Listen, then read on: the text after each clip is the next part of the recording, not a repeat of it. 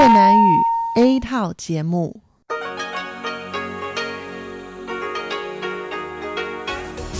Đây là Đài Phát thanh Quốc tế Đài Loan RTI.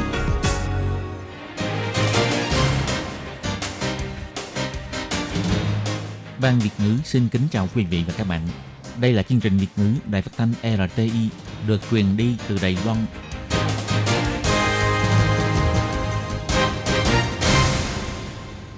Tường Vi xin chào quý vị và các bạn.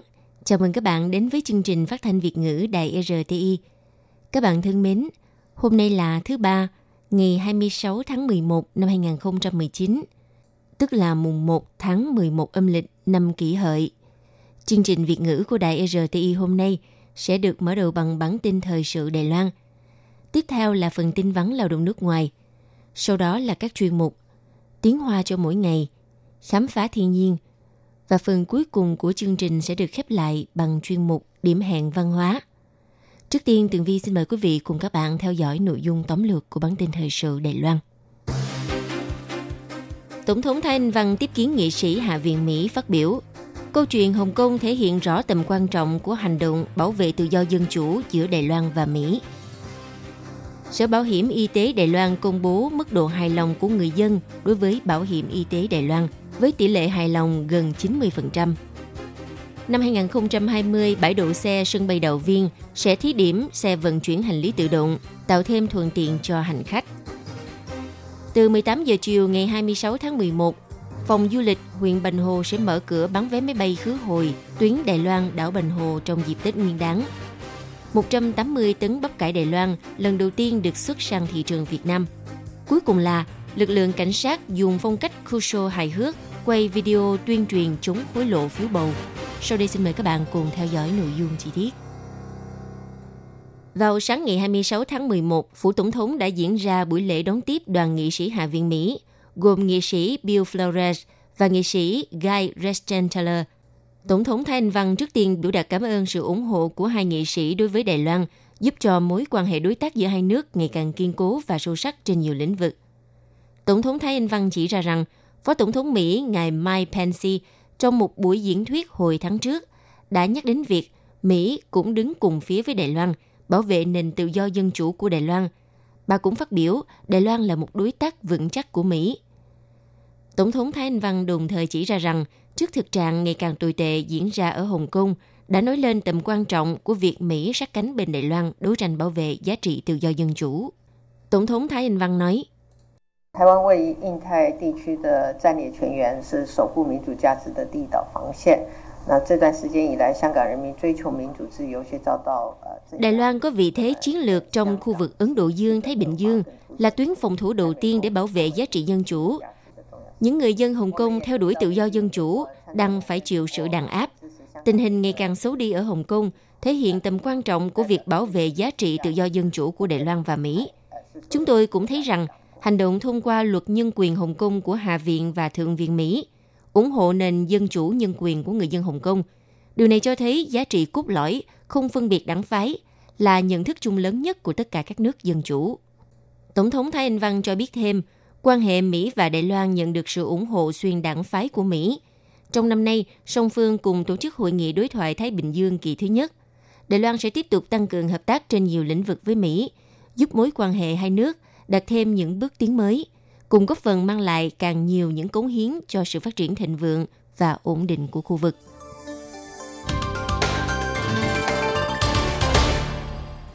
Ngày 26 tháng 11, Sở Bảo hiểm Y tế Trung ương thuộc Bộ Phúc lợi Xã hội tổ chức hội thảo nghiên cứu mô hình sáng tạo mới trong dịch vụ bảo hiểm y tế và phát triển quản trị dữ liệu. Trong buổi hội thảo đã cho công bố kết quả thăm dò mức độ hài lòng của y bác sĩ đối với bảo hiểm y tế và điều tra quyền lợi chăm sóc y tế của người dân. Kết quả hiển thị 89,7% người dân cảm thấy hài lòng chương trình bảo hiểm y tế quốc dân, lập kỷ lục cao nhất trong lịch sử. Còn mức độ hài lòng của đội ngũ y bác sĩ đối với bảo hiểm y tế tuy chỉ hơn 30%, nhưng tỷ lệ không hài lòng cũng đã có biểu hiện giảm.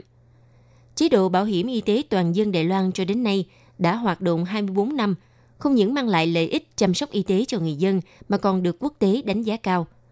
Trưởng phòng Lâm Khoan Giai, Viện Nghiên cứu Quản lý Sự vụ Y tế Trường Đại học Quốc lập Dương Minh cũng là người phụ trách công tác thực hiện bản thăm dò mức độ hài lòng của người dân cho biết. Sau khi mức độ hài lòng chạm mốc trên 80% vào năm 2015 tới nay tiếp tục tăng cao. Năm 2019, tuy vẫn còn 8,1% người dân không hài lòng, nhưng với tỷ lệ hài lòng 89,7% đã lập kỷ lục cao nhất trong lịch sử. Ông Lâm Khoan Giai nói. Thực ra những năm trước nếu nhìn vào tỷ lệ không hài lòng hoặc ít nhiều đều có liên quan tới chi phí. Chi phí ở đây chỉ vấn đề tỷ lệ thu phí và phí tự túc. Nhưng nhìn tổng thể, về phía người dân cũng như phía đội ngũ y bác sĩ đã có thể hiện không giống nhau, tỷ lệ ủng hộ từ phía người dân đã đạt đến điểm cao nhất. Trên thực tế, tỷ lệ hài lòng của đội ngũ y bác sĩ đối với bảo hiểm y tế đang có biểu hiện nâng cao hơn trước. Phó giáo sư Đỗ Ngọc Kỳ thuộc Viện Nghiên cứu Quản lý Chính sách Sức khỏe Đại học Quốc lập Đài Loan, người phụ trách bản điều tra mức độ hài lòng của y bác sĩ cho biết, mức độ hài lòng của ngành y tế đối với bảo hiểm y tế năm 2017 đạt 17,3%, đến năm 2019 tăng lên thành 33,7%. Mức độ hài lòng của giới y tế có hay không tùy thuộc vào chế độ thẩm tra và chế độ chi trả. Cũng có bác sĩ cho rằng cải cách chưa đủ. Cô Đỗ Ngọc Kỳ nói, họ hy vọng tiêu chuẩn kiểm duyệt chi trả nên nâng cao. Họ cho rằng bị điều tra, họ cho rằng nên minh bạch tiêu chí kiểm duyệt. Giám đốc Sở Bảo hiểm Y tế ông Lý Bá Trương cho biết, Sở đã bắt đầu thực hiện kế hoạch đến các trường học, tuyên truyền kiến thức bảo hiểm y tế toàn dân, đồng thời giới thiệu kiến thức có liên quan đến cách phân cấp độ thuốc, sổ tiết kiệm sức khỏe, chia sẻ thông tin y tế trên hệ thống đám mây. Nhân cơ hội này, hy vọng nâng cao nhận thức đúng đắn về bảo hiểm y tế cho người dân. Bản điều tra này được thực hiện từ ngày 1 tháng 7 đến ngày 10 tháng 9, thông qua hệ thống phân tích dư luận kỹ thuật số để thiết lập mô hình thăm dò ý kiến và kết hợp khảo sát thông qua danh bạ điện thoại bàn và điện thoại di động. Bản phân tích dựa trên 7.234 mẫu hợp lệ, trong đó có 6.230 mẫu điện thoại bàn, 502 mẫu điện thoại di động và 502 mẫu điều tra trên mạng.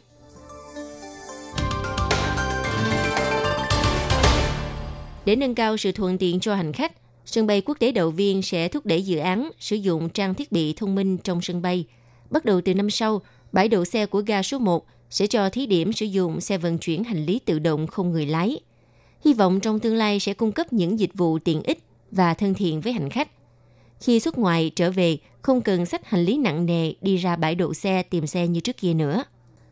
Người phát ngôn sân bay đầu viên Lý Kiến Quốc trả lời phỏng vấn hãng thông tấn CNA cho biết, việc nâng cấp sân bay đầu viên thành sân bay số hóa là mục tiêu chính sách của Bộ Giao thông. Hiện tại đã cho sử dụng hệ thống check-in tự động, tự gửi hành lý và qua cửa hải quan tự động. Năm sau bắt đầu cho thí điểm dịch vụ xe vận chuyển hành lý tự động. Theo ông Lý Kiến Quốc cho biết, năm sau sẽ thí điểm hệ thống xe vận chuyển hành lý không người lái trong bãi đậu xe của ga số 2. Hy vọng hành khách đậu xe tại bãi khi về nước có thể sử dụng xe vận chuyển hành lý tự động này bằng cách nhập mã số xe thì hành khách và cả hành lý sẽ được chở đến tận địa điểm đậu xe, bớt đi phần nào sự phiền hà khi phải tay xách hành lý nặng nề kéo đi tìm địa điểm đậu xe. Đôi khi do bãi đậu có diện tích rất lớn, nhiều người vừa kéo hành lý vừa đi tìm điểm đậu xe rất vất vả. Theo số liệu của công ty sân bay đầu viên cung cấp cho biết, hiện tại ga số 2 có bãi đậu xe 3 tầng với tổng cộng 2.797 ô đậu xe, còn ga số 1 có hai khu vực với tổng cộng 1.730 ô đậu xe. Theo như kế hoạch của sân bay Đào viên đang nâng cấp dịch vụ số hóa phục vụ hành khách, công nghệ nhận diện khuôn mặt khi check-in và khi lên máy bay. Tuy nhiên, dịch vụ này cần hợp tác với cảnh sát hàng không và Cục Quản lý xuất nhập cảnh, nên chưa xác định được khi nào sẽ bắt đầu cho thử nghiệm. Vé máy bay tuyến Đài Loan Bình Hồ dịp Tết Nguyên đán năm 2020 sẽ bắt đầu mở cửa bán vé trên mạng từ 18 giờ chiều ngày 26 tháng 11. Trong kỳ nghỉ Tết 7 ngày sẽ cung cấp 1.516 chuyến bay, phục vụ cho 114.412 lượt hành khách. Phòng du lịch chính quyền huyện Bành Hồ cho biết, lịch nghỉ Tết năm canh tí bắt đầu từ 23 tháng 1 năm 2020 đến 29 tháng 1 năm 2020. Tổng cộng có 7 ngày nghỉ. Cục Hàng không Dân dụng Bộ Giao thông quy hoạch lịch vận chuyển hành khách dịp Tết, bắt đầu từ 22 tháng 1 cho đến ngày 2 tháng 2 năm 2020. Tổng cộng 12 ngày, cung cấp 1.516 chuyến bay, phục vụ cho 114.412 lượt hành khách. Phòng du lịch chính quyền huyện Bành Hồ thông báo, từ tối ngày 26 tháng 11 bắt đầu mở cửa đặt vé trên mạng. Nếu không đặt được vé, có thể chờ đến ngày 27 tháng 11, cập nhật trang web của các hãng hàng không có đường bay Đài Loan Bành Hồ để mua vé.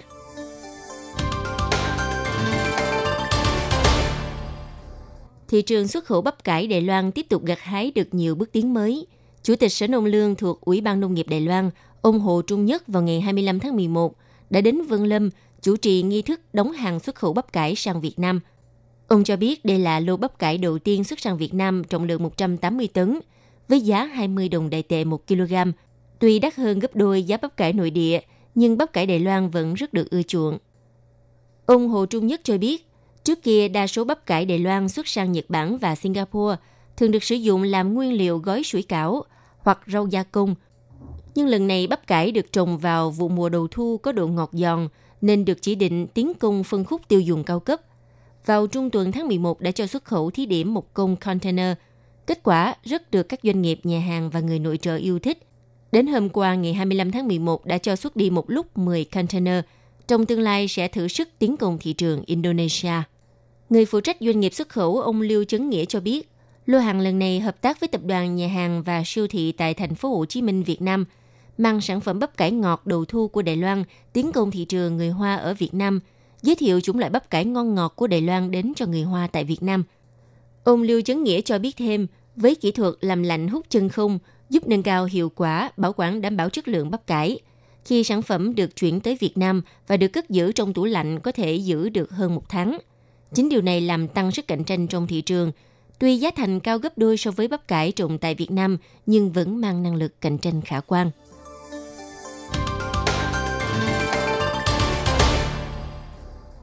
Cuộc tổng tuyển cử Đài Loan năm 2020 đang bước vào giai đoạn nước rút – lực lượng cảnh sát cũng đang ráo riết phòng chống tệ nạn hối lộ phiếu bầu. Chính vì thế, đã phát huy sáng tạo, thực hiện một video ngắn tuyên truyền phòng chống hối lộ bầu cử. Đội ngũ sinh viên của trường cảnh sát hình sự thành phố Đài Nam đã tự biên tự diễn một đoạn video phong cách hài hước dưới nền nhạc nhảy sôi động. Một sĩ quan trong trường thủ vai chính, nhập vai xuất thần, khiến video trở nên càng thú vị và thu hút cư dân mạng. Có cư dân mạng nói đùa, khuyến khích sĩ quan nên chuyển ngành đi làm diễn viên.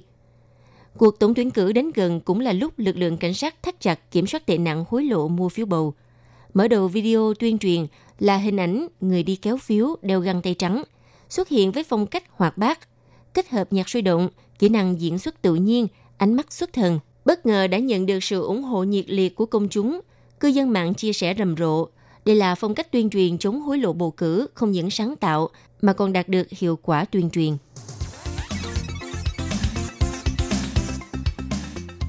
Quý vị và các bạn thân mến, vừa rồi là bản tin thời sự trong ngày. Trước khi kết thúc, xin được điểm lại nội dung chính của bản tin ngày hôm nay. Tổng thống Thái Anh Văn tiếp kiến nghị sĩ Hạ viện Mỹ phát biểu Câu chuyện Hồng Kông thể hiện rõ tầm quan trọng của hành động bảo vệ tự do dân chủ giữa Đài Loan và Mỹ. Sở Bảo hiểm Y tế Đài Loan công bố mức độ hài lòng của người dân đối với bảo hiểm y tế Đài Loan với tỷ lệ hài lòng gần 90%. Năm 2020, bãi đậu xe sân bay Đào Viên sẽ thí điểm xe vận chuyển hành lý tự động, tạo thêm thuận tiện cho hành khách. Từ 18 giờ chiều ngày 26 tháng 11, phòng du lịch huyện Bành Hồ sẽ mở cửa bán vé máy bay khứ hồi tuyến Đài Loan đảo Bành Hồ trong dịp Tết Nguyên đán 180 tấn bắp cải Đài Loan lần đầu tiên được xuất sang thị trường Việt Nam. Cuối cùng là lực lượng cảnh sát dùng phong cách khu show hài hước quay video tuyên truyền chống hối lộ phiếu bầu. Bản tin thời sự trong ngày xin được kết thúc tại đây. Cảm ơn sự chú ý đón nghe của các bạn.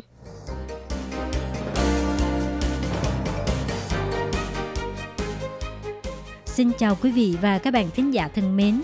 Chương trình phát thanh tiếng Việt của Đài Phát thanh Quốc tế Đài Loan RTI được truyền thanh 3 buổi tại Việt Nam, mỗi buổi phát 1 tiếng đồng hồ. Buổi phát chính vào lúc 6 giờ đến 7 giờ tối hàng ngày giờ Việt Nam qua tần số SW 9425 kHz với sóng dài 31 m.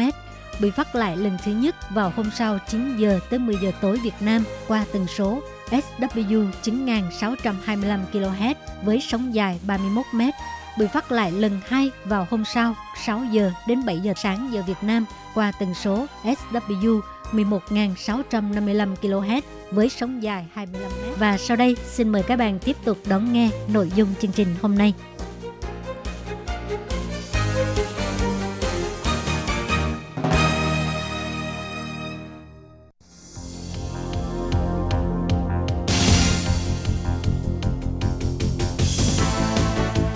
Đây là đài phát thanh quốc tế Đài Loan LTI, truyền thanh từ Đài Loan, Trung Hoa Dân Quốc Mời các bạn theo dõi mục tin vắn lao động ngoài.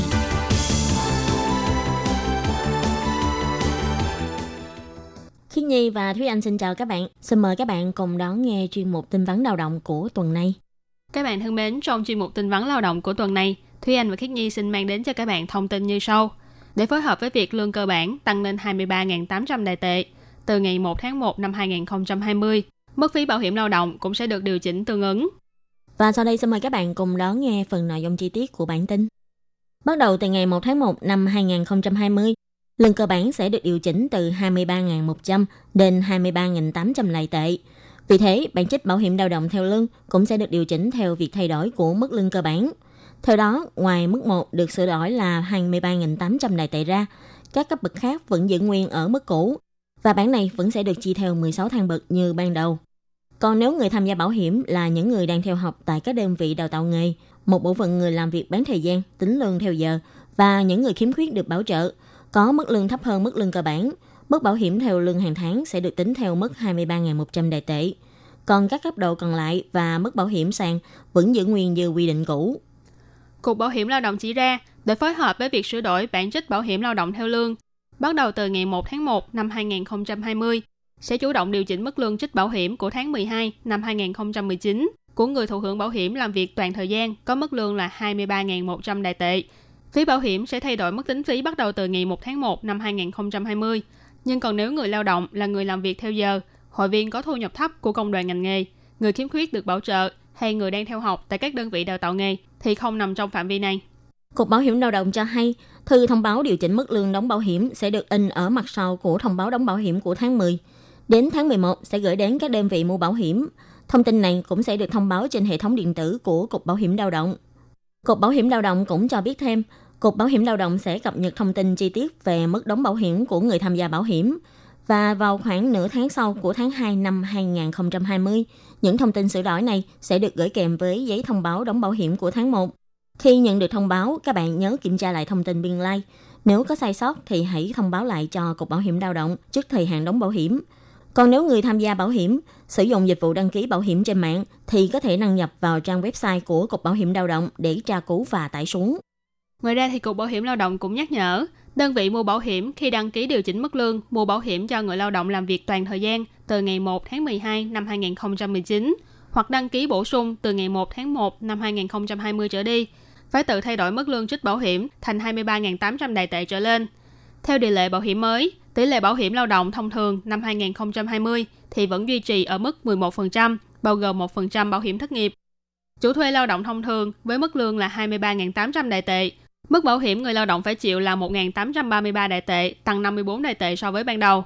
Và phí bảo hiểm người lao động phải chịu đó là 524 đại tệ, tăng 16 đại tệ. Chính phủ phải chịu là 262 đại tệ, tăng 8 đại tệ. Còn đối với chủ thuê khi thuê một lao động di trú, thích hợp áp dụng luật lao động cơ bản với mức lương là 23.800 đại tệ. Mức lương chấp bảo hiểm vẫn duy trì ở mức 10%, không có 1% bảo hiểm thất nghiệp. Mức lương bảo hiểm chủ phải chịu là 1.666 đại tệ, tăng 49 tệ. Còn người lao động phải chịu là 476 tệ, tăng 14 đại tệ. Chính phủ phải chịu là 238 tệ, tăng 7 tệ. Về bản tỷ lệ trích bảo hiểm lao động theo lương và bản tỷ lệ trừ phí bảo hiểm bắt đầu được áp dụng vào ngày 1 tháng 1 năm 2020. Các đơn vị mua bảo hiểm và người thụ hưởng bảo hiểm có thể lên website của Cục Bảo hiểm lao động, chọn mục Phục vụ thường dùng, tải thường dùng để tìm đọc hoặc tải xuống. Ngoài ra, còn có thể lên mục Phục vụ cho dân, chọn tính thử đơn giản, chọn tính thử phí bảo hiểm lao động, việc làm cá nhân để tự tính thử mức phí bảo hiểm mà các bên phải chịu. Và Thúy Anh cũng xin giới thiệu với các bạn website của Cục Bảo hiểm Lao động là tại www.bli.gov.tvk.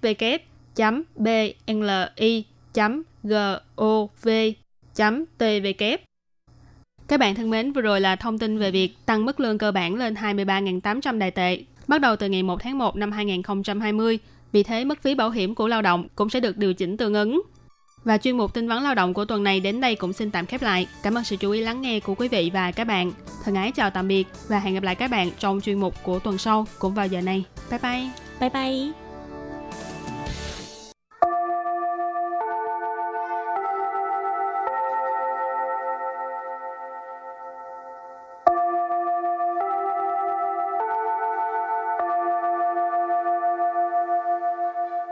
Xin mời quý vị và các bạn đến với chuyên mục Tiếng Hoa cho mỗi ngày do Lệ Phương và Thúy Anh cùng thực hiện.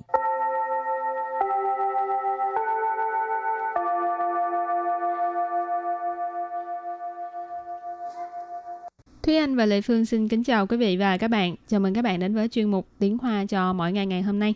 Địa phương thấy ở thành phố Đài Bắc á, đôi lúc có nhiều uh, xe buýt có cái loại mà gọi là cái um, cái xe buýt gầm thấp á. Ừ. Thì anh có bao giờ ngồi xe đó chưa? Cũng khá là thường xuyên tại vì xe gầm thấp ở Đài Bắc rất là nhiều.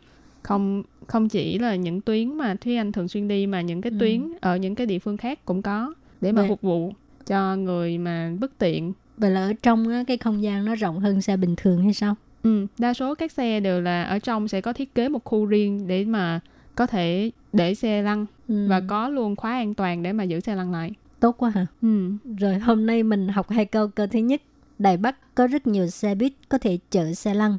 Và câu thứ hai, đối với người khuyết tật mà nói, thực sự là rất tiện lợi.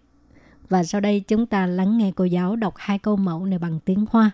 台北市很多公车都可以搭载轮椅，对身障者来说确实很方便。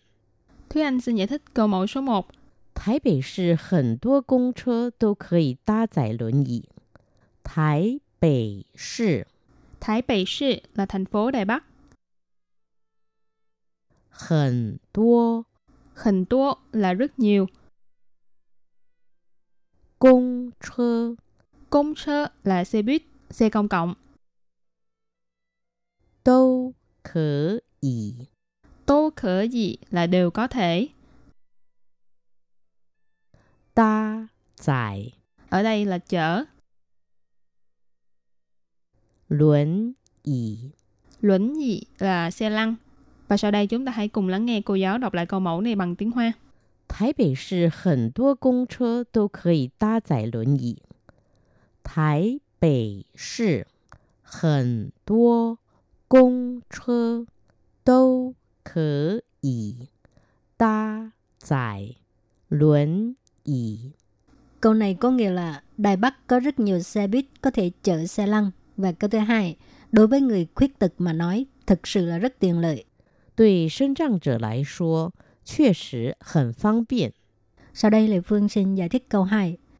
对身障者来说， Tuệ, sinh trang trở lại số tức là đối với người khuyết tật mà nói. Sinh trang trở tức là身心障碍者 là người khuyết tật. 确实 Sự sự tức là xác thực. 很方便。 Hình phán biện có nghĩa là rất tiện lợi. Phán biện có nghĩa là tiện lợi ha.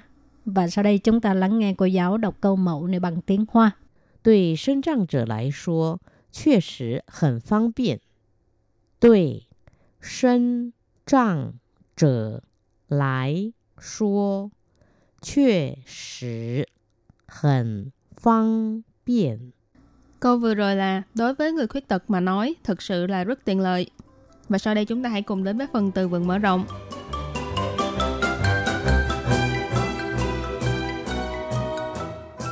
无障碍公车，无障碍公车， Ủ trang ai công chơ nghĩa là xe buýt không chướng ngại.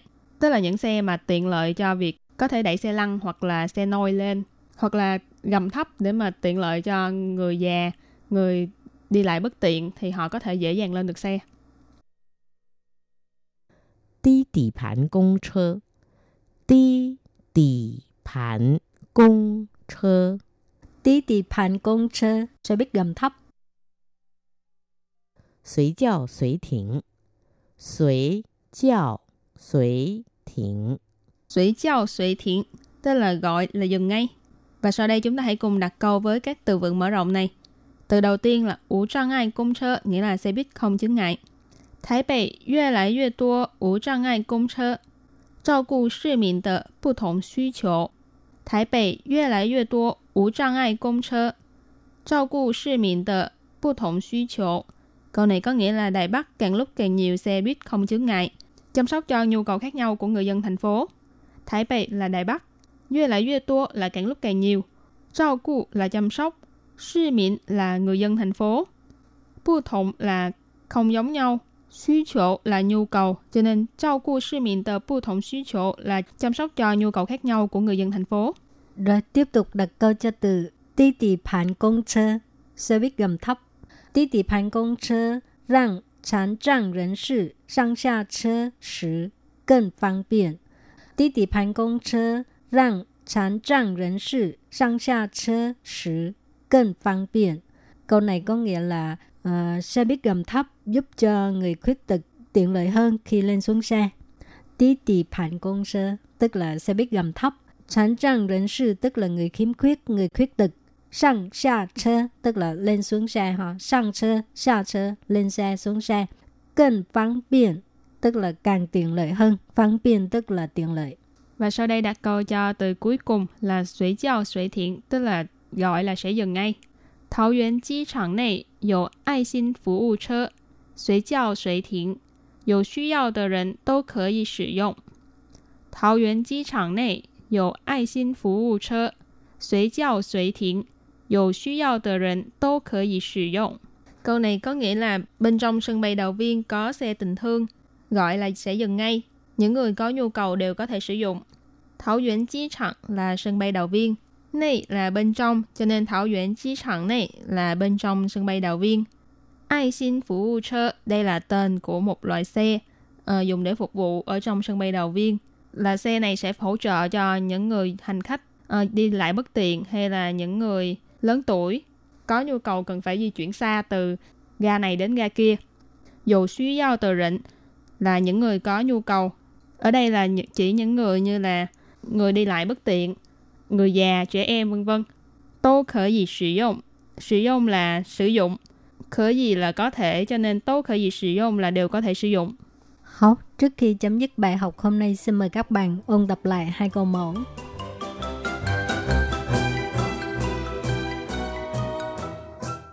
台北市很多公车都可以搭载轮椅。 Thái Bể Sư. Thái Bể Sư là thành phố Đài Bắc. Hẳn tua. Hẳn tua là rất nhiều. Công chơ. Công chơ là xe buýt, xe công cộng. Tô khở ý. Tô khở gì là đều có thể. Ta giải. Ở đây là chở. 轮椅， Luẩn dị là xe lăn. Và sau đây chúng ta hãy cùng lắng nghe cô giáo đọc lại câu mẫu này bằng tiếng Hoa. 台北市很多公车都可以搭载轮椅。台北市很多公车都可以搭载轮椅。 Câu này có nghĩa là Đài Bắc có rất nhiều xe buýt có thể chở xe lăn. Và câu thứ hai, đối với người khuyết tật mà nói, thực sự là rất tiện lợi.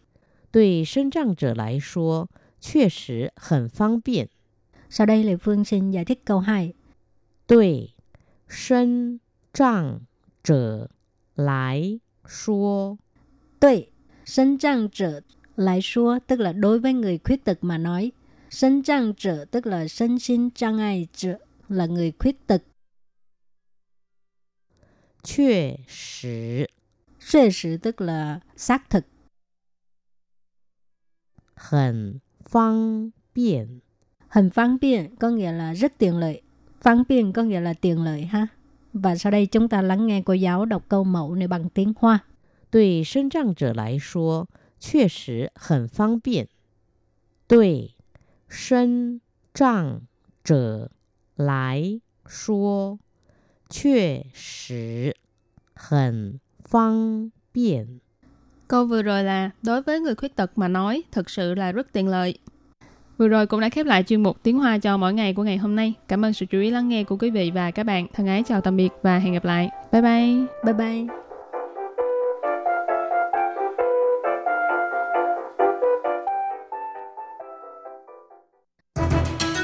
Liên hoan phim tài liệu quốc tế Đài Loan lần thứ 12 sẽ được tổ chức tại Đài Bắc vào ngày 1 tháng 5 năm 2020. Dự kiến sẽ trình chiếu hơn 100 tác phẩm xuất sắc. kể từ hôm nay chính thức nhận phim đăng ký dự thi, tổng tiền thưởng trên 70.000 đô la. hoàn nghênh miễn phí đăng ký trước ngày 5 tháng 12. Để biết thêm chi tiết, xin vui lòng truy cập trang web www.tijf.org.tvk.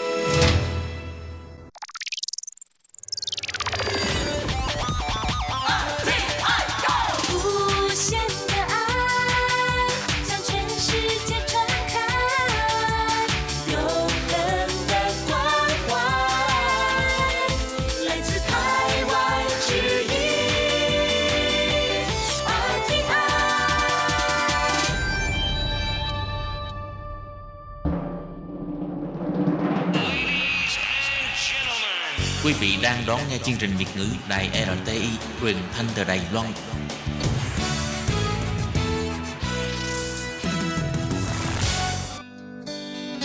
Chào mừng các bạn đến với chuyên mục Khám phá thiên nhiên. Chương trình này sẽ dẫn các bạn tìm về với thiên nhiên, thực hiện chuyến ngao du sơn thủy, hoạt động dã ngoại, vui chơi ngoài trời. Thúy Anh xin kính chào quý vị và các bạn. Chào mừng các bạn đến với chuyên mục Khám phá thiên nhiên của tuần này. Các bạn thân mến, trong chuyên mục của tuần trước thì Thúy Anh đã giới thiệu với các bạn về một số địa điểm du lịch tại huyện Vân Lâm, miền Trung của Đài Loan. Trong chuyên mục của ngày hôm nay thì chúng ta sẽ tiếp tục khám phá một địa phương khác cũng ở miền Trung, đó là huyện Dương Hóa. Và cụ thể là Thúy Anh sẽ giới thiệu với các bạn về thị trấn Lộc Cảng, nơi nổi tiếng với văn hóa tín ngưỡng đặc sắc của Đài Loan. Nhưng trước hết thì Thúy Anh xin nói sơ lược về huyện Dương Hóa. Dương Hóa trước đây gọi là bán tuyến, địa thế bằng phẳng rộng lớn, đất đai màu mỡ, sản vật phong phú, còn được gọi là kho gạo của Đài Loan. Là một vùng đất được khai phá từ rất sớm.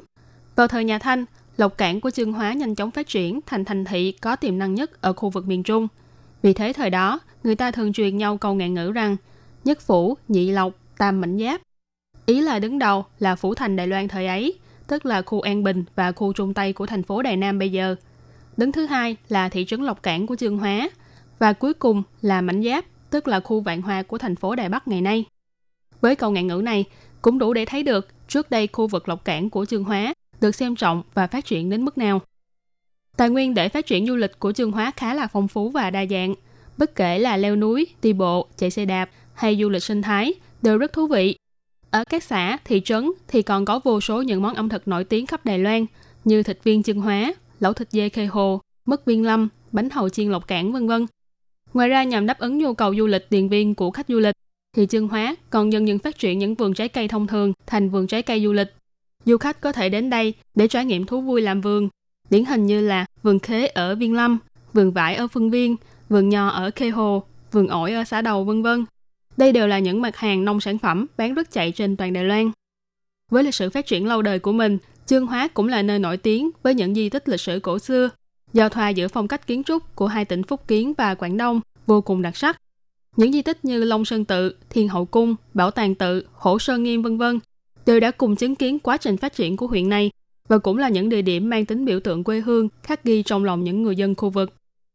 Thị trấn Lộc Cảng, ngoài là một thị trấn lâu đời của Chương Hóa, còn nổi tiếng khắp nơi với bài hát Lộc Cảng Tiểu Trấn, Lưu Cảng Xiao Trinh của ca sĩ La Đại Hữu trong bài hát này đã kể tên một số địa danh tại thị trấn và nói lên nỗi niềm nhớ thương quê hương gia diết của người con xa xứ đi bươn chạy ở miền Bắc. Lời bài hát viết rằng, nếu anh đến từ Lộc Cảng tiểu trấn, xin hỏi anh có từng gặp cha mẹ tôi? Nhà tôi là căn tạp hóa nhỏ bán nhang đèn ở đằng sau miếu ma tổ. Nếu anh là người đến từ Lộc Cảng tiểu trấn, xin hỏi anh có từng gặp người tôi yêu? Năm xưa khi tôi rời khỏi, cô ấy chỉ mới 18, là một cô gái hiền lành với mái tóc xoăn dài sau lưng, đại Bắc không phải là nhà của tôi. Quê hương tôi không có ánh đèn neon lập lòe. Những con đường ở Lộc Cảng, làng chài ở Lộc Cảng và cả những người ngày ngày thắp hương ở miếu ma tổ. Bình minh ở Lộc Cảng, hoàng hôn ở Lộc Cảng và cả những con người sánh bước với thời gian. Đây là một bài hát nổi tiếng của ca sĩ La Đại Hữu, được sáng tác và trình diễn vào năm 1982. Với giai điệu dễ nhớ và lời bài hát chứa đầy tình cảm, bài hát này đã mang tên tuổi của Lộc Cảng đi khắp nơi, và rất nhiều người cũng vì đã nghe bài hát này mà muốn đến Lộc Cảng để du lịch. Thị trấn Lộc Cảng là thành thị đầu tiên được tạo dựng nên bởi những người Hán di cư đến Đài Loan, từng là trung tâm kinh tế thương mại của Đài Loan vào thời nhà Thanh. Do vị trí ở cảng khẩu gần với khu đường sơn của Trung Quốc nhất, nên được các quan phủ triều Thanh chỉ định là cửa khẩu đường biển chính thức để vào Đài Loan, và cũng là nơi có thiên hậu cung duy nhất được xây dựng và duy trì bởi quan phủ. Nằm ở bờ phía bắc của cửa sông Lộc Cảng, phía tây bắc của đồng bằng huyện Chương Hóa, tây giáp với eo biển Đài Loan, vì thế hình thành nên địa thế cảng khẩu quan trọng của Đài Loan ở khu vực này. Năm 1978 trở đi, mỗi năm nơi đây đều tổ chức hoạt động đua thuyền rồng ở công viên bờ sông Phúc Lộc. Bắt đầu từ năm 2013, thì mỗi năm vào khoảng Tết Trung Thu, nơi đây cũng tổ chức hội thi đua thuyền rồng quốc tế. Lộc Cảng tuy không lớn, chỉ cần đi bộ hay đi xe đạp thôi cũng đủ để đi hết các địa điểm du lịch trong thị trấn này. Thế nhưng vì nơi đây đa số là di tích lịch sử, cho nên nếu có thể thì bạn hãy dành 2 đến 3 ngày để tìm hiểu về chúng, vừa chậm rãi dạo bước trên những con hẻm cổ xưa, vừa từ từ thưởng thức những món ẩm thực truyền thống đặc sắc. Ở thị trấn Lộc Cảng có ba di tích lịch sử nổi tiếng nhất, đó là Long Sơn Tự, Thiên Hậu Cung và Văn Khai Thư Viện. Chắc các bạn cũng đã từng nghe qua về Long Sơn Tự nổi tiếng ở Đài Bắc. Nhưng thật ra ở Đài Loan còn có rất nhiều Long Sơn Tự khác. Và Long Sơn Tự Lộc Cảng là kiến trúc chùa miếu có từ triều Thanh, được bảo tồn hoàn chỉnh nhất toàn Đài Loan cho đến ngày nay. Long Sơn Tự của Lộc Cảng được bắt đầu từ năm 1647, nhưng đến năm 1831 thì được Đại Trùng Tu xây dựng lại nhiều lần, chủ yếu là thờ Quan Thế Âm Bồ Tát. Cả tòa kiến trúc nguy nga lộng lẫy nhưng cũng không kém phần trang nghiêm. Những bức tranh sơn màu hay điêu khắc cũng vô cùng bắt mắt, tôn vinh lên giá trị lịch sử của Long Sơn Tự Lộc Cảng. Trong bài hát Lộc Cảng Tiểu Trấn của ca sĩ La Đại Hữu có nhắc đến miếu ma tổ, thực ra là chỉ Thiên Hậu Cung ở Lộc Cảng. Ở Lộc Cảng có hai Thiên Hậu Cung, nhưng nơi nổi tiếng nhất vẫn là Thiên Hậu Cung có 400 năm lịch sử, nằm trên đường Trung Sơn ngày nay. Năm 1591, giao thương đường biển giữa Lộc Cảng và các thành thị duyên hải của Trung Quốc ngày càng mật thiết. Vì thế người dân vì muốn cầu bình an cho những chuyến lên đên trên biển, đã cùng tích góp để xây dựng Lộc Cảng Thiên Phi Miếu, cung phụng Thiên Thượng Thánh Mẫu. Đến năm 1683, để thể hiện lòng biết ơn đối với Thánh Mẫu, người dân đã di dời và mở rộng điện thờ. Sau một giai đoạn phát triển, đến năm 1725, một số phú thương ở địa phương đã bỏ tiền ra để xây dựng Thiên Hậu Cung khang trang và lộng lẫy hơn. Thiên Hậu Cung là trung tâm tín ngưỡng của người dân Lộc Cảng và cũng là nơi duy nhất cung phụng khai cơ thánh mẫu của Thiên Hậu Cung ở Mi Châu Đảo. Bức tượng Mi Châu Đảo Thiên Thượng Thánh Mẫu này là tượng thánh do thủy sư đề đốc tỉnh Phúc Kiến cuối thời nhà Minh, tướng quân Thi Lan đã thỉnh đến Đài Loan và cũng là tượng Mi Châu khai cơ Thiên Thượng Thánh Mẫu duy nhất tại Đài Loan. Cho đến ngày nay, Thiên Hậu Cung vẫn giữ lại rất nhiều văn vật lịch sử quý giá, vẫn luôn khói hương nghi ngút. Không chỉ người dân khu vực, mà cả những du khách nước ngoài, nhất là du khách đến từ Trung Quốc, cũng phải ghé qua miếu thờ này để một lần tận mắt chiêm ngưỡng Thiên Hậu Cung được nhắc đến trong bài hát Lộc Cảng Tiểu Trấn. Ngoài ra trong bài hát cũng có nhắc đến cửa hàng tạp hóa bán nhang đèn đằng sau Thiên Hậu Cung, khiến cho nhiều người lầm tưởng rằng đằng sau chỉ có một cửa hàng tạp hóa như thế. Nhưng thực ra, phía sau có rất nhiều cửa hàng tạp hóa đều bán nhang và lồng đèn, đậm nét văn hóa truyền thống. Và có lẽ, mặc dù không thực sự là người Lộc Cảng, nhưng chính những hình ảnh này đã in đậm vào trong ký ức của La Đại Hữu khi ông viết bài hát này vào năm 1982. Còn Văn Khai Thư Viện thì là một trường học được xây dựng vào năm 1828. Trường này dạy về Hán học, thư pháp, vân vân. Theo ghi chép lịch sử, thì vào tháng 11 năm đạo quan thứ hai, tức năm 1822, Đặng Truyền An giữ chức đồng tri Lộc Cảng. Thấy người dân ở đây rất chú trọng việc học, nhưng lại không có nơi thích hợp để học tập, nên dần có ý định xây dựng một thư viện ở đây. Đến năm 1824, khi ông lần nữa quay về Lộc Cảng để làm đồng tri, vừa lúc các thân sĩ địa phương và cử nhân Lâm Đình Chương đến kiến nghị xây dựng một thư viện, khích lệ người dân học chữ hiểu đạo. Cho nên năm 1828, Văn Khai Thư viện chính thức được hoàn công. Trước viện là một cây đa và bãi cỏ rộng lớn. Bên trong thì chia làm tiền đường, nơi để cúng tế. Hậu đường thì là nơi ở của những người thầy. Hai bên thì có 14 căn phòng cho học sinh. Mặc dù đã trải qua nhiều lần trùng tu, nhưng trên cơ bản thì hiện tại thư viện này vẫn giữ được kết cấu vốn có của nó. Và quan trọng hơn cả là nét văn hóa lịch sử nhân văn của thị trấn Lộc Cảng vẫn còn vương mãi ở đây. Trong bài hát của ca sĩ La Đại Hữu, ngoài Thiên Hậu Cung còn nhắc đến làng chài. Có lẽ chính là làng chài truyền thống, in dấu lịch sử một thời của Lộc Cảng, làng chài bắt đầu. Bên cạnh Thiên Hậu Cung náo nhiệt, nếu để ý, có lẽ bạn sẽ nhìn thấy những bức tường gạch đỏ cổ xưa hoang tàn. Đó chính là dấu tích mà làng chài xưa để lại. Làng chài bắt đầu nằm ở bên phải của Thiên Hậu Cung. Trước đây, những người dân trong làng chài chủ yếu làm nghề đánh bắt cá và nuôi hầu. Những ngôi nhà với bức tường gạch đỏ nằm gần nhau, đường phố thì quanh co bởi lối thiết kế chống gió biển ngày xưa. Từ sau khi đô thị hóa, thì những con đường hẻm nhỏ chằng chịt như mạng nhện trong làng chài bị quy hoạch lại, chia tách thành những phân đoạn khác nhau. Đến khi vùng duyên hải của huyện Chương Hóa bắt đầu bước vào giai đoạn công nghiệp hóa, thì từ một làng chài ven biển làng chài bắt đầu đã bị buộc phải mắc cạn bởi quy trình lấp biển và hiện đại hóa. Từ đó, các hộ dân chài dần dần không còn ra biển nữa. Họ thu gom chài lưới, phân tán ra bên ngoài để kiếm kế sinh nhai. Và cảnh làng chài phồn vinh tấp nập cũng dần đi vào trong lịch sử. Làng chài bắt đầu nổi tiếng với cảnh hoàng hôn tuyệt sắc, từng được xếp vào một trong tám cảnh đẹp nhất của Chương Hóa. Nhưng ngày nay, khi ánh hoàng hôn vẫn chiếu rọi, nhưng cảnh xưa đã không còn nữa, chỉ để lại nỗi niềm luyến tiếc của những người bản xứ. Có người nói, để làng chài bắt đầu lụi tàn là một khiếm khuyết lớn cho lịch sử của Lộc Cảng. Nếu bạn có dịp đến thăm Thiên Hậu Cung ở Lộc Cảng, thì cũng đừng quên ghé vào trong làng chài này. Tuy không như xưa, nhưng những kiến trúc bên trong thì vẫn còn in dấu lịch sử. Đó chính là những tinh hoa trí tuệ về mặt kiến trúc của người xưa. Và vừa rồi là phần giới thiệu về ba di tích lịch sử nổi tiếng nhất và làng chài xưa của thị trấn Lộc Cảng. Tiếp sau đây, Thúy Anh xin tiếp tục giới thiệu về một số địa điểm tham quan du lịch khác cho các bạn nhé. Đầu tiên là bức tường chùm vại. Ở con hẻm nằm cạnh đồn cảnh sát Hòa Hưng trên đường Trung Sơn của thị trấn Lộc Cảng, có một bức tường cao được tạo nên bởi 120 chum rượu xếp chồng lên nhau. Đây là một di tích tường chum vại lớn nhất còn được bảo tồn cho đến ngày nay. Trước đây, những gia đình phú quý giàu có sẽ mang những chum rượu rỗng đem làm vật liệu xây dựng như một cách để tái chế công dụng của những chiếc chum vải bằng gốm sứ này và đồng thời cũng làm tăng thêm nét mỹ quan cho những bức tường vây bên ngoài căn nhà. Về nguồn gốc của những chiếc chum vải này thì có hai cách nói khác nhau. Một là do trước đây giao thương đường hàng hải của Lộc Cảng rất phồn thịnh, cho nên các tàu thuyền thường dùng chum rượu hay khói gỗ để chặn dưới khoang tàu, giữ thăng bằng cho tàu khi di chuyển trên biển. Còn một cách nói khác thì cho rằng, thời xưa nếu trong nhà sinh bé trai thì gia đình đó sẽ mang một chum rượu thiệu hưng chôn xuống đất. Đợi đến khi con trai đến tuổi thành niên thì sẽ mang chum rượu thiệu hưng này ra thích đại cách quý, gọi là trạng nguyên hồng. Còn nếu nhà sinh con gái thì rượu này sẽ gọi là nữ nhi hồng và chum rượu sẽ trở thành sính lễ xuất giá theo con khi lấy chồng. Dù là cách nói nào đi nữa, thì bức tường chum vải này vẫn mang giá trị lịch sử vô cùng quý giá. Cho nên mặc dù là một địa điểm chụp ảnh check-in cực kỳ độc đáo, nhưng các bạn cũng hãy nhớ là phải có ý thức bảo vệ và giữ gìn văn vật. Tuyệt đối không được tùy ý xô đẩy hay khắc viết chữ lên những chum vải này nhé. Và cũng như ở phần đầu của chuyên mục, Thúy Anh đã giới thiệu với các bạn rằng mỗi năm ở Lộc Cảng đều tổ chức đua thuyền rồng và thậm chí là tổ chức hội thi mang tính quốc tế. Lâu Cảng là địa phương duy nhất của miền Trung Đài Loan có tổ chức đua thuyền rồng và tất cả mọi cuộc đua này đều sẽ diễn ra tại công viên bờ sông Phúc Lộc. Ngoài ra mỗi năm vào dịp lễ Trung Nguyên tháng 7 âm lịch, nơi đây cũng là nơi tổ chức những hoạt động tín ngưỡng quy mô lớn. Mọi người đến đây để thả thuyền đèn và cầu bình an trông rất náo nhiệt. Phong cảnh sông nước, cây cỏ cùng với những ánh đèn soi sáng trong đêm tạo nên không khí lãng mạn trữ tình. Vì thế vào buổi tối, nơi đây cũng là nơi đi dạo, hẹn hò lý tưởng của các cặp tình nhân. Mà nói đến sông hồ thì chắc chắn không thể nào không nhắc đến cảng cá. Ngoài làng trẻ bắt đầu ở giới thiệu ở phần trước, thì là một thị trấn giáp với eo biển Đài Loan. Lộc Cảng chắc chắn vẫn còn cảng cá khác, và đó chính là cảng cá Vịnh Luân Vĩ. Cảng cá Vịnh Luân Vĩ nằm ở trong Vịnh Luân Vĩ của thị trấn Lộc Cảng, vốn là một cổng thoát nước ở cuối ruộng khi phát triển khu công nghiệp duyên hải Chương hóa. Do ngư dân trong khu vực vốn sinh sống bằng nghề nuôi trồng thủy hải sản ven bờ, cho nên khi phát triển thành khu công nghiệp, kế sinh nhai của người dân bị mất đi.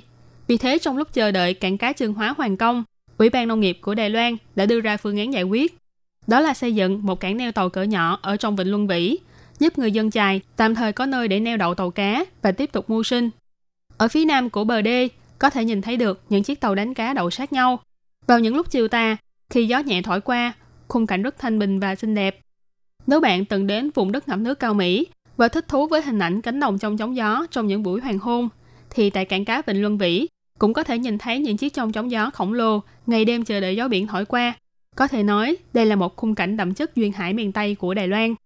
Mỗi khi mặt trời sắp lặn xuống biển, bầu trời chuyển dần sang màu cam, kết hợp với màu xanh của biển và những chiếc thuyền đánh cá lặng lẽ neo đậu bên bờ bạn sẽ không khỏi phải giơ máy lên, chụp vài tấm ảnh để lưu giữ lại khoảnh khắc nên thơ một mạc này. Có lẽ nhiều người biết đến Lộc Cảng qua đền miếu truyền thống, hay cũng có người nghe về thị trấn này qua bài hát Lộc Cảng Tiểu Trấn của ca sĩ La Đại Hữu. Nhưng dù bằng cách nào đi nữa, cũng không bằng một chuyến đi thực tế đến đó, tận mắt chiêm ngưỡng và tận tay trải nghiệm những nét đẹp của Lộc Cảng. Và hy vọng những giá trị văn hóa lịch sử ấy có thể trường tồn mãi với thời gian. Các bạn thân mến, vừa rồi là chuyên mục khám phá thiên nhiên của tuần này. Cảm ơn sự chú ý lắng nghe của quý vị và các bạn. Thân ái chào tạm biệt và hẹn gặp lại. Bye bye!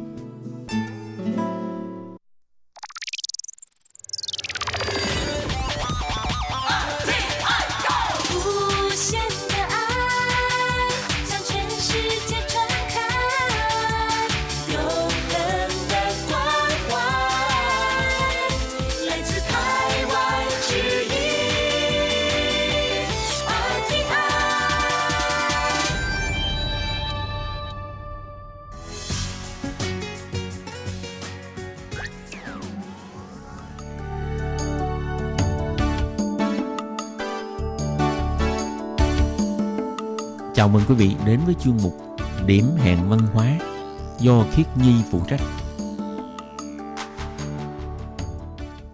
Khiết Nhi xin chào các bạn. Các bạn thân mến, các bạn đang đón nghe chuyên mục Điểm hẹn văn hóa. Các bạn ơi, các bạn nghĩ thế nào gọi là một người thông minh? Theo một số quan điểm á, thì người ta nói người thông minh là người có chỉ số IQ, tức là chỉ số thông minh cao. Và chỉ số thông minh IQ này được phát triển bởi các nhà khoa học cũng như là nhà tâm lý học phương Tây. Thông qua việc làm các bài trắc nghiệm để tính chỉ số IQ của người làm bài và qua đó để xem là độ thông minh của người làm bài đó như thế nào. Và những người có điểm trắc nghiệm càng cao thì được đánh giá là những người càng thông minh. Nhưng mà các bạn biết không, thực ra trong thực tế cuộc sống của chúng ta, đôi khi những người càng thông minh lại là những người càng dễ bị lừa nhất. Và trong điểm hẹn văn hóa của tuần này, Khiết Nhi muốn giới thiệu với các bạn về một cuốn sách của tác giả người Lài Loan, ông Cao Đức. Cuốn sách này có tên là Thuế IQ, người càng thông minh càng dễ bị lừa. Vậy sau đây xin mời các bạn cùng đón nghe điểm hẹn văn hóa của tuần này để chúng ta cùng đi tìm hiểu làm thế nào để giúp chúng ta tránh được những cạm bẫy trong cuộc sống thời đại số ngày nay, dù chúng ta có phải là người thông minh hay không các bạn nhé.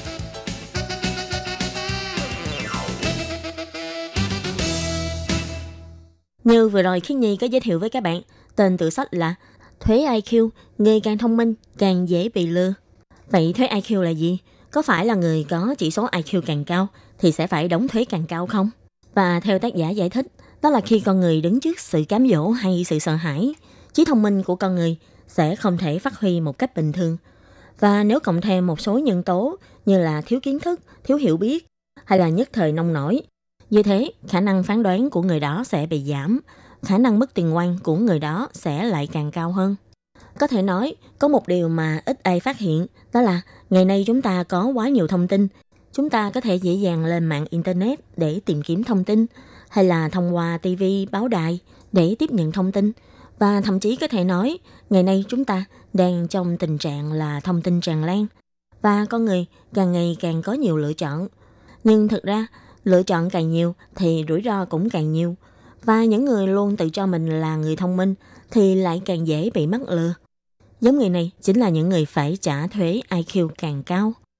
Tác giả cuốn sách này là ông Cao Đức. Ông là một chuyên gia trong lĩnh vực quản lý, đào tạo giao tiếp và tư duy. Năm 2013 thì ông đã cho phát hành một cuốn sách có tên là Tẩy não, làm sao để thuyết phục người khác một cách có logic. Sau đó, ông đã chuyên tâm trong việc nghiên cứu vấn đề thuế IQ và ông hy vọng có thể giúp độc giả tăng cường mô hình tư duy của mình một cách hiệu quả để tăng khả năng phòng thủ về mặt tâm lý cho bản thân mình. Trong quá trình này, ông luôn tự hỏi ai là người dễ bị lừa nhất.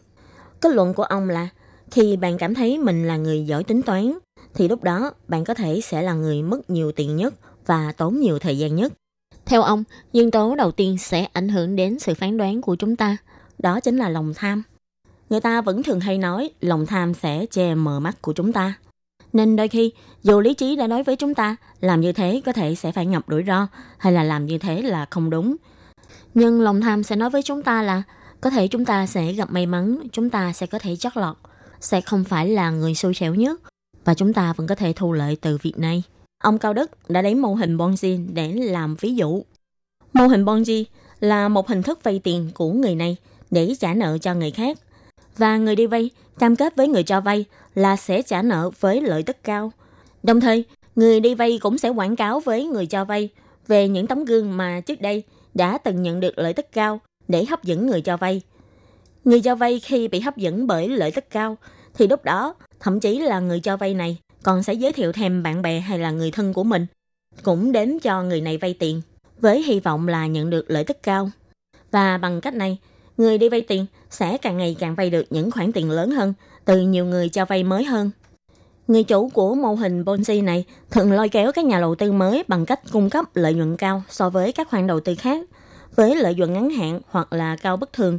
Nếu muốn duy trì mô hình Ponzi này, thì phải luôn đòi hỏi là tìm kiếm các nhà đầu tư mới và không ngừng đổ dòng chảy tiền ngày càng tăng vào. Theo mô hình Ponzi này, các bạn cũng thấy được là có thể những người ban đầu cho mượn tiền với số tiền ít và lợi tức cũng sẽ không cao bằng những người cho vay tiền ở đằng sau. Nhưng bù lại thì rủi ro của những người này sẽ thấp hơn, cũng như là khả năng có thể lấy lại tiền sẽ cao hơn. Những người cho vay tiền càng về sau thì họ phải cho vay với khoản tiền càng lớn. Tất nhiên, họ cũng sẽ được hứa hẹn là được nhận một cái khoản lợi tức rất là cao. Khi nghe những lời hứa hẹn về sự trả nợ trong một thời gian sớm mà lại có thể nhận được một khoản lợi tức rất là cao, thì đây thực sự là một điều rất là hấp dẫn, có thể làm lu mờ mắt của rất là nhiều người. Có thể là họ sẽ tự thôi miên bản thân mình, tự nói với mình rằng khoản tiền này là mình có thể đòi lại trong một thời gian rất là nhanh thôi mà. Hay là mình cứ liều thôi, có liều thì mình mới ăn được tiền. Hoặc là thậm chí có một số người dù đã nhận ra đây chính là mô hình Ponzi, nhưng họ cũng tự an ủi mình. Số tiền mình cho vay không phải là một số tiền quá lớn, biết đâu mình không phải là người cuối cùng, biết đâu mình không xui xẻo đến thế. Như vậy thì biết đâu mình vẫn có cơ hội được nhận lợi tức cao và được hoàn trả lại tiền. Không ai nghĩ đến là lòng tham đã ảnh hưởng đến sự phán đoán của mình, khiến cho bản thân đang gặp phải một rủi ro rất là cao. Ngoài lòng tham ra, thì trong tình huống này còn có một nhân tố nữa cũng ảnh hưởng đến sự phán đoán của chúng ta. Đó chính là tâm lý đám đông. Khi chúng ta nghĩ rằng người khác cũng đang làm như vậy, và nếu như chúng ta cũng làm như vậy, thì sẽ không cần phải lo. Cái cảm giác an toàn và sự yên tâm này sẽ khiến cho sự cảnh giác cũng như là IQ của chúng ta bị quấy nhiễu. Và ông Cao Đức cũng nói, tuy đúng là một môi trường cố định, như là những người bạn hay là người thân quen thuộc, cũng như là trong một môi trường quen thuộc của chúng ta, sẽ luôn khiến cho chúng ta cảm thấy rất là an tâm. Nhưng đồng thời, môi trường cố định này cũng như là một cái lồng hay là gông cùm, dùng để cố định chúng ta lại hay hạn chế chúng ta lại. Trong đám đông sẽ làm ảnh hưởng đến khả năng tư duy độc lập của mỗi con người, cũng như là làm giảm khả năng chống chọi với lại áp lực. Cũng lấy ví dụ là trong trường hợp vay tiền này, nếu như chỉ có một người khác đến vay tiền bạn và hứa hẹn sẽ trả cho bạn với một lợi tức rất là cao, có thể bạn còn suy nghĩ lại là mình có nên cho vay hay không vì mình cảm thấy như thế nó không hợp lý, cho nên sẽ có sự đắn đo và suy nghĩ kỹ trong đây. Nhưng trong trường hợp là tất cả những người bạn hay là người thân của bạn đều cho người khác vay tiền như thế, nhưng thực sự khi họ đã là những tấm gương và đã được nhận lại tiền và nhận lại lãi suất cao, thì trong đây khả năng thuyết phục của sự việc này sẽ cao hơn rất là nhiều, cũng như là khả năng chống chọi lại với sự hấp dẫn này của bạn sẽ bị giảm đi. Cho nên trong trường hợp thứ hai này, khả năng cho vay tiền sẽ cao hơn trường hợp thứ nhất. Và trong cuốn sách này, ông Cao Đức cũng chỉ ra thêm một số nhân tố sẽ làm ảnh hưởng đến phán đoán của bạn. Đó là đôi khi con người ta không quan tâm đến chân lý mà chỉ quan tâm đến những câu chuyện cảm tính hay là cảm động hơn. Điều này các bạn sẽ được thấy rõ trong những thước phim quảng cáo cũng như là những mẫu tin quảng cáo. Ví dụ như bản thân Khiết Nhi thì Khiết Nhi rất là ấn tượng về một cái quảng cáo bảo hiểm nhân thọ của Thái Lan. Không biết là các bạn có từng gặp trường hợp như Khiết Nhi là cũng thường xuyên có người gọi điện thoại đến hỏi thăm là bạn có cần mua bảo hiểm hay không? Và họ luôn thuyết phục là Khiết Nhi hãy mua bảo hiểm đi. Mua bảo hiểm là tự bảo vệ bản thân cũng như là bảo vệ cho những người mà mình yêu thương. Có thể là những điều mà họ nói đều rất ư là hợp lý vì đời người vô thường mà, đúng không các bạn? Chúng ta đâu biết trước được là chuyện gì sẽ xảy ra vào ngày mai. Cho nên việc mua bảo hiểm cũng là một cách làm để tự đảm bảo cho bản thân và đảm bảo cho người nhà của mình. Tuy nhiên, trong việc này thì chúng ta vẫn phải suy xét rất là nhiều điều như là về khả năng tài chính này hay là tìm hiểu về các gói sản phẩm thích hợp cũng như là tìm hiểu về chế độ bảo hiểm của các công ty bảo hiểm vân vân. Nhưng một ngày nọ, Khiến Nhi đã xem được một cái quảng cáo về bảo hiểm nhân thọ của Thái Lan ở trên mạng. Đó là một câu chuyện về một nhân viên bảo hiểm ngày nào cũng đi đến quầy hàng để thuyết phục người ta mua bảo hiểm cho anh. Lần nào anh cũng bị từ chối, nhưng anh vẫn không bỏ cuộc, vẫn tiếp tục đến thuyết phục người ta mua bảo hiểm của anh. Cho đến một ngày, người mà anh thuyết phục mua bảo hiểm lại đột ngột đổ bệnh. Cho dù là người này ngày nào cũng từ chối anh hay là nhục mạ anh vì anh đã đi chào mời bảo hiểm với người ta. Nhưng anh đã vội vã đưa người ta đi cấp cứu mà không một chút đắn đo và thực sự muốn cho người ta có thể mau chóng khỏe lại. Chính sự bao dung cũng như là tình cảm bác ái của anh cuối cùng cũng đã thuyết phục được người đó mua bảo hiểm cho anh. Thật sự thì quảng cáo này rất ư là cảm động và sau khi coi xong quảng cáo này, Khiết Nhi tự nhiên cảm thấy rất là thiện cảm với lại công ty bảo hiểm này. Và chính sự cảm động này đã đánh bật hết tất cả những cái suy nghĩ lý trí hay là logic. Thay vì như các công ty bảo hiểm khác, Khiết Nhi còn phải đi tìm thông tin hay là tư liệu, cũng như là có một số sự đánh giá để xem là công ty đó có tốt hay không. Nhưng đối với công ty bảo hiểm này, thì ngay từ ban đầu, công ty bảo hiểm này đã có thể giành được sự thiện cảm của Khiết Nhi. Tất nhiên là Khiết Nhi cũng xin nói ngoài lề một chút xíu.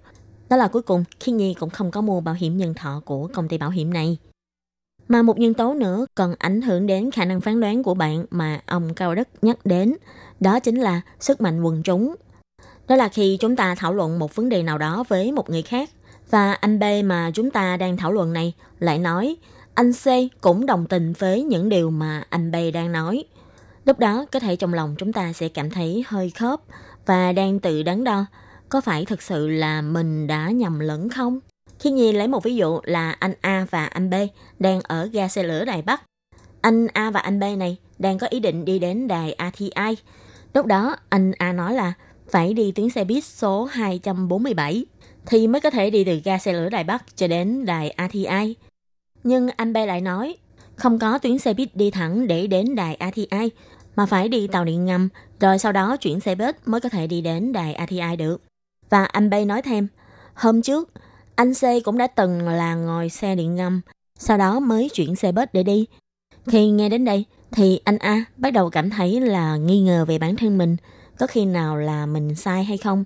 Vì anh C và anh B đều nói như thế, là phải đi metro rồi mới chuyển xe bớt Và anh A đã không còn dám chắc chắn với câu trả lời của mình nữa. Nhưng mà khi Nhi cũng xin tiết lộ đó là hai cách đi này đều đúng. Đây chỉ là một ví dụ để cho các bạn thấy rõ trong ứng xử hàng ngày của chúng ta. Đôi khi chúng ta cứ nghĩ là chúng ta đã phán đoán một cách đức ư là có căn cứ. Vì cả anh B và anh C đều nói như thế thì chắc không sai vào đâu được. Đúng không các bạn? Nhưng mà thật ra, đứng trước sức mạnh của đám đông, chúng ta đã không đủ tự tin với những câu trả lời của mình, cũng như là không đủ tự tin với phán đoán của chính bản thân mình. Và ông Cao Đức cũng giới thiệu thêm về một thủ pháp để đánh vào tâm lý của người dùng, đó là bằng cách tạo ra các suy nghĩ tiêu cực để khiến cho bạn cảm thấy hoang mang, bất an và không tự tin. Và khi bạn cảm thấy hoang mang, bất an và không tự tin, thì khả năng phán đoán của bạn cũng sẽ bị giảm.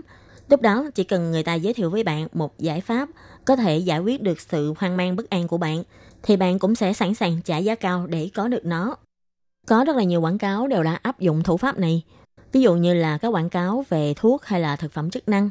Người bán sẽ nói với bạn là nếu như mà cơ thể bạn thiếu những chất này và cơ thể của bạn sẽ bị ảnh hưởng như thế nào, khiến cho bạn cảm thấy tác hại của sự việc này, bạn cảm thấy sợ hãi và lo lắng.